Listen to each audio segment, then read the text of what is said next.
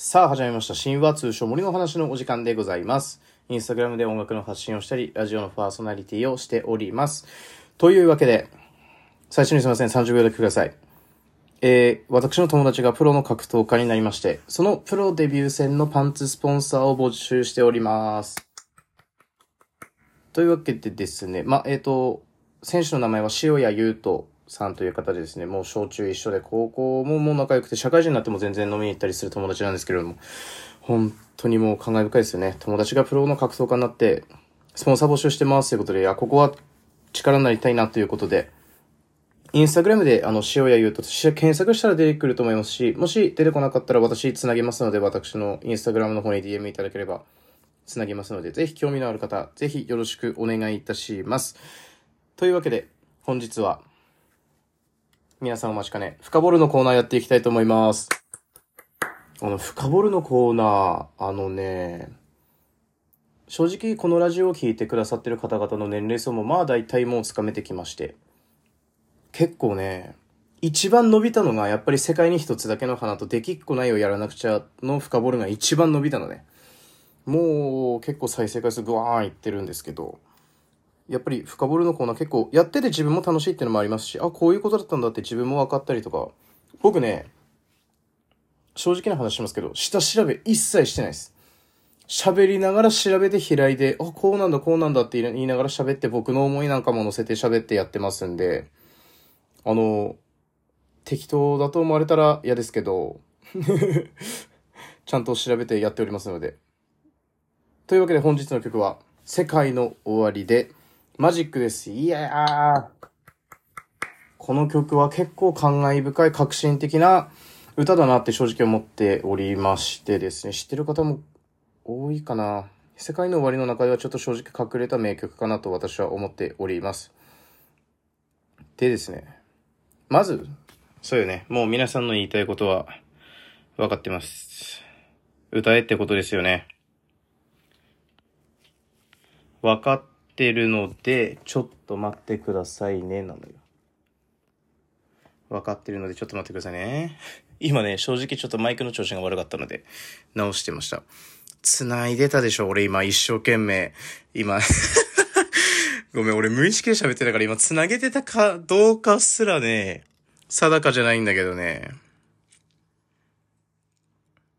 それでは一節だけ歌わせてください。それでは聴いてください。世界の終わりさんでマジック。僕がさ、こんなに頑張っていった言葉、君は何にもないようなふりをして通り過ぎてたね。僕がさ、知ってるよ君の最悪な性格も、でもたまに楽しそうに笑うとこがたまらなく好きなんだよという歌でございます。今ごめんなさい、歌詞やってるか分かんないですけどでもね、ぜひ一度聞いてみてください。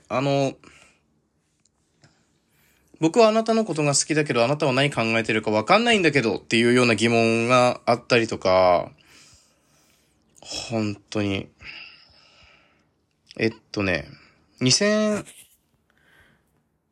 年代かな、目覚ましテレビで起用された曲なんですよね、これね。目覚ましテレビだよ。目覚ましテレビにこの曲の出だしでいくと、僕はね、君のことを初めて見たとき、この世界に生まれてきた意味が分かったんだって、もう急にバーンって、もう唐突なラブレターバーンって投げてくるわけですよ。で、そっからバー行って、で、ラブレターを送ったのに、僕は君のためならば何でもできんのに、なんで君は一人で生きていけるような顔するんだっていう歌詞があって、これね、俺はある意味ツンデレなのかなとかって思っちゃうじゃないですか。こっちは愛を伝えてんのに、一人で生きていけるもんみたいな顔するんだと。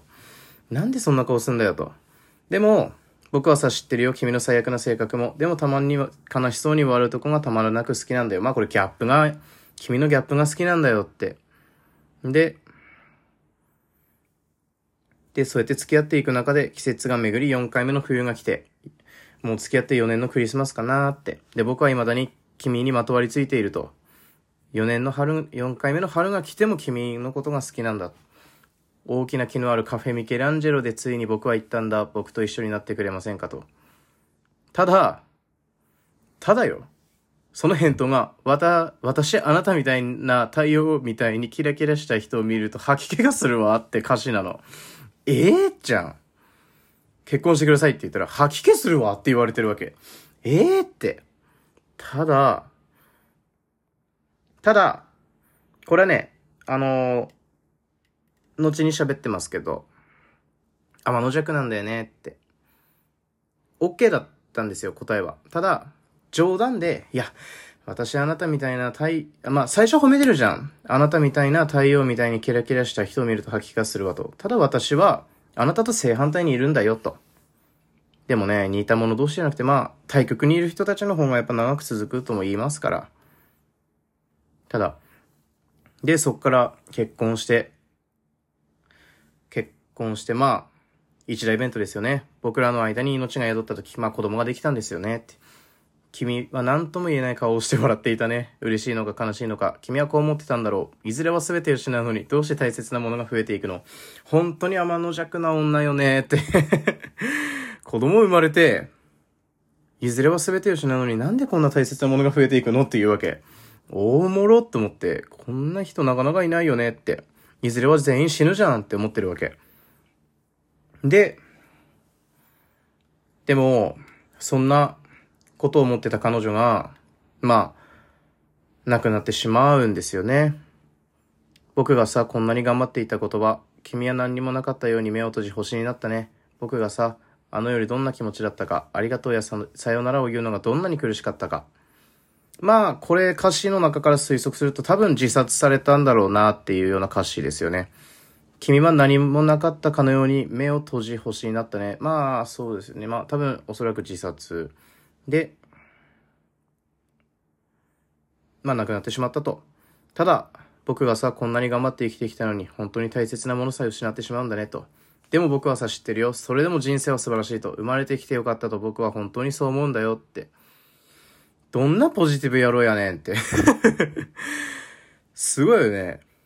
流れで言うと、プロポーズしまして、いやって。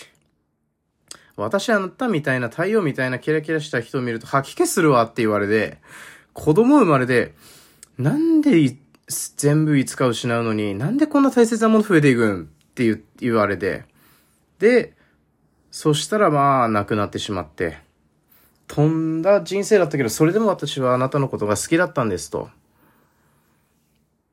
ね。まとめますと。本当に大切な存在とお別れしてしまって、本当に奈落の底まで地獄まで気持ちが落ちた。ただ、その人を愛した事実っていうのは確かなわけですよ。で、子供も生まれて。ただ、その愛した事実っていうのは悲しみを凌駕するほどの価値があるんだというような歌詞だよね。最後にやっぱり生まれてきてよかったと僕は本当にそう思うんだよって。最後これで締めくくってるってことは、ハッピーエンドとまでは言わないけど、こんなに辛い、こんなえぐい奈落の底に落ちるような、地獄に落ちるような歌詞があったとて、ことがあったとて、最後はハッピーエンドで終わるっていうようなことだよね。これはね、本当に一回聞いていただきたい、感慨深いと思います。で、これね、人によって受け取り方全然違うと思います。歌詞のね、受け取り方は全然違うと思います。本当にハッピーエンドだなって思う人もいれば、いや、最悪だな、こいつかわいそうだなって思う人もいれば、こんな人もいるんだ、私ももっと頑張ろうって思う方もいろいろいられると思います。世界の終わりのマジックね。世界の終わり、正直いろんな曲あるじゃん。ドラゴンナイト RPG から始まったのか。空は青く澄みあたりで、しんちゃんでね、始まって、ドラゴンナイトだったり、もうそこから炎ともれのカーニバルも始まって、やったりなんだり。で、ちょっと、あれで言うと、スターライトパレード眠り姫だったりとかで、いろんな本当に世界の終わり。僕ね、世界の終わり、美術セット、えぐいっていうイメージがちょっとありまして、ライブだったり、いつか行ってみたい。アーティスト、ライブに行ってみたいアーティスト、結構世界の終わり、結構上位に入ってますので、ぜひですね、ライブ行ったことある方の写真持ってたりなんかしたら、僕、正直送っていただきたいぐらいです。ぜひ欲しいです。そういう方、ぜひいらっしゃいましたら、私に DM の写真を送っていただけたらなというふうに思います。本日の深掘るは、世界の終わりさんで、マジックでした。この歌の歌ってみた動画、撮ろうと思ってますんで、ぜひそちらの方も聞いていただけたらなというふうに思っております。以上、神話通称森のお話でした。年内、フォロワー5000人目指しております。ぜひですね、フォロー拡散の方よろしくお願いいたします。以上、神話通称森のお話でした。またねー。